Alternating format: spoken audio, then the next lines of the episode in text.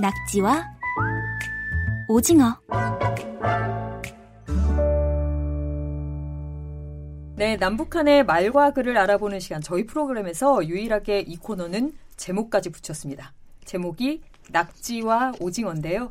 저와 함께 남북한의 말과 글에 대해 들려주실 분 오늘 결의말 큰사전 남북 공동편찬 사업회 민지원 연구원 나오셨습니다. 어서 오세요. 아, 안녕하세요. 네, 안녕하세요. 처음 뵙는데 저도 민지원 연구원께서 지금 계신 곳이 결의말 큰사전 남북 공동 편찬 사업회예요. 오늘 저희 첫 시간이니까 먼저 어떤 곳인지 어떤 일 하시는 곳인지 잠깐 소개 부탁드릴게요. 네, 어, 저희 기관에서는 남과 북이 함께 국어 사전을 만들고 있습니다. 어. 네, 그 사전의 이름이 결의말 큰 사전이고요. 예. 어, 그래서 결의말 큰 사전 남북 공동 편찬 사업회라는 이름을 가지고 있어요. 결의말이라고 하면 남과 북의 언어가 조금씩 다르잖아요. 그 같은 언어로 이렇게 맞추나요, 남과 북? 조금 다른 언어들을? 어, 일단 조금 다른 언어들이지만 우리가 의사소통을 할수 음. 있는 만큼 하나의 말로 볼 수 있고요.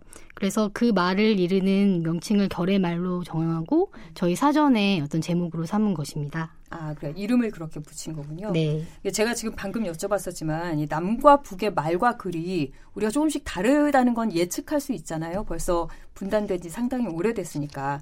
실제로 저 같은 경우에는 취재를 하면서 탈북민 분들 좀 만나보거든요. 그런데 오래되시지 않은 분들은 저희하고 억양도 좀 다르고 쓰는 말씨도 달라서 무슨 말인지 조금 못 알아들을 때들이 있어요. 탈북민 분들도 또 저희를 만나면 아, 이게 남한 사람들 무슨 말 하는지 잘 모르겠어요. 이렇게 말씀하실 때 있거든요. 남과 북의 말과 글 실제로 많이 다른가요? 어, 일단 나라 간의 언어 간 차이만큼 그 차이가 크다고는 할 수가 없습니다. 어. 왜냐하면 처음, 처음 만나는 탈북민들과도 어, 약간 의심되거나 어려운 부분이 있지만 충분히 대화가 가능한 정도니까요. 예. 그렇지만 어 분단된 산, 분단된 상태로 시간이 많이 흘렀고 또 사회 체제와 표준으로 삼고 있는 지역의 말이 다릅니다. 어. 이런 부분 때문에 어감이나 뉘앙스나 어휘 등의 차이가 조금씩 있고요. 예. 특히 많이 들으셨겠지만 남쪽에서는 외래어를 굉장히 많이 쓰고 많이 있잖아요. 예. 그 부분들이 아마 탈북민들이 가장 어려워하는 부분이 아닐까 생각이 듭니다. 예, 저희 얼마 전에 이렇게 화장품에 대해서 저희도 한번 방송을 한 적이 있었는데 화장품 용어들이 다 외래어잖아요. 네, 네. 그런데 북쪽에서는 다 우리말로 바꿔서 쓰더라고요. 말씀해 네. 주신 것처럼. 그렇죠. 그래서 조금 다른 말들이 많은데요. 앞으로 매주 이 시간에 남북 간의 말과 글에 대해서 알아보면서 공통점 또 닮은 점 더 이제 조금씩 늘려가 보도록 하겠습니다.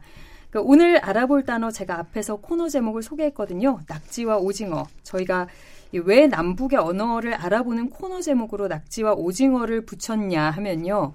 이 단어 두 개가 굉장히 쓰임이 좀 다르다면서요, 남북 간에.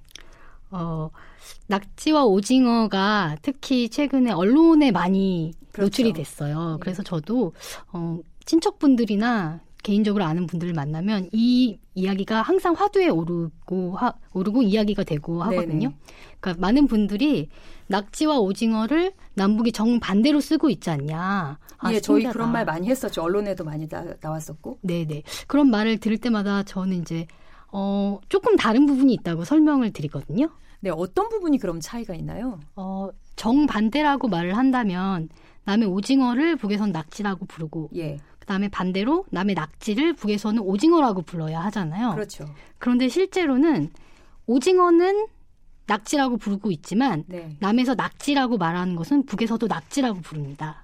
그리고 특히 그 중에서 남에서 낙지라고 부르는 것은 서해에서 많이 잡히기 때문에 네. 서해 낙지라고도 북에서 부르고 있어요. 그러면 북 쪽에서는 아예 오징어라는 말은 없나요? 어, 뼈가 있는 것. 그러니까 예. 우리가 말하는 갑오징어. 그것만 예. 오징어. 그것만 오징어. 네, 오징어의 네. 범주가 굉장히 좁네요. 아, 네, 그렇죠. 대신에 낙지가 굉장히 많은 종류가 있는 거고. 그렇죠. 낙지의 범주가 넓고 특히 서해 낙지는 또 그중 어떤 특정한 것만 이르는 거고요. 왜 서해 낙지라고 부르나요? 어, 낙지가 아무래도 그 서해 쪽에 뻘이 있는 데서 많이 잡히는 것으로 알고 있어요. 아, 네. 그래서 낙지도 조금 구분해서 그렇게 세분화해서 부르는 것으로. 네. 네. 그렇게 알고 있으면 되겠네요. 네, 네, 맞습니다. 이 낙지와 오징어가 말씀하신 것처럼 화제가 됐던 게 이제 작, 작년에 평창 올림픽 때였잖아요. 네, 네. 예, 예. 그때 어떻게 했었죠? 저 기억은 잘 안 나는데 김여정 특사가 그때 얘기를 했던 것 같아요. 네, 네. 아, 남북 말이 많이 달라지지 않았습니까? 특히 오징어와 낙지는 남북이 다르게 부르는 것 같다. 이런 얘기가 많이 노출이 돼서 언론에 굉장히 많이 나왔더라고요. 그래서 그게 어떻게 다른지 사람들이 많이 궁금해하는 것 같습니다. 예, 사실 그 말 때문에 저희가 낙지와 오징어는 남북이 완전히 반대로 쓴다라고 알고 있었는데 그렇게 완전히 반대는 아니었군요. 네, 네.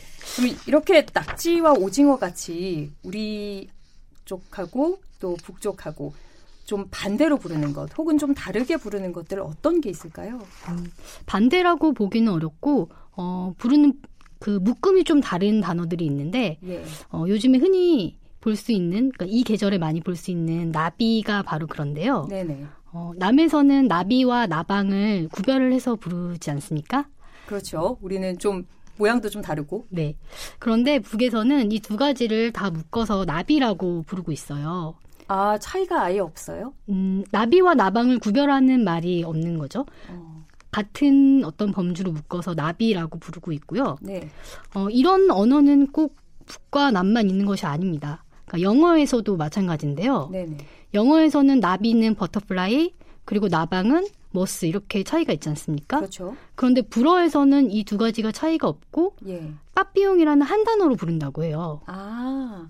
그러면 이게 좀 뭐 저희가 사실 관념의 차이가 생길 수 있잖아요. 말에 따라서. 네네. 네. 우리는 나비와 나방을 구별해서 부르니까 두 가지를 다르게 인식하지만 북쪽에서는 아예 같이 부르니까 두 개 별로 차이를 두지 않고 생각할 수도 있겠네요. 네, 그럴 수도 있죠. 네. 제가 우표를 본 적이 있는데 네. 이게 불을 등불이 이렇게 있고 그 등불 향해 날아가는 이 곤충이 있었는데 그 곤충의 이름이 얼룩무늬 나비 이런 식으로 되어 있더라고요. 아. 그러니까 저희는 저희가 봤을 때는 완전 나방이거든요. 몸도 통통하고 날개도 이렇게 평평하게 펴고 있었기 때문에 나방이었는데 네. 그 우표 밑에는 나비라고 적혀 있는 것을 보고 깜짝 놀랐던 기억이 있습니다. 어, 그러면 아예 그 모든 걸 통칭해서 다 나비라는 아예 하나의 이름으로 부르고 있군요. 그렇죠. 나방 나방이라는 단어가 사전에 아예 올라 있지 않아요. 네.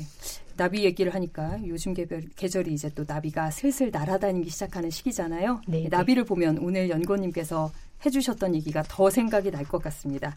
민지원 연구원 오늘 말씀 잘 들었고요. 다음 주에도 남과 북의 말과 글 기대하겠습니다. 네, 오늘 나와주셔서 감사합니다. 네, 안녕히 계세요. 다음 주에 뵙겠습니다. 네, 지금까지 결의말 큰 사전 남북 공동 편찬 사업회 민지원 연구원이었습니다.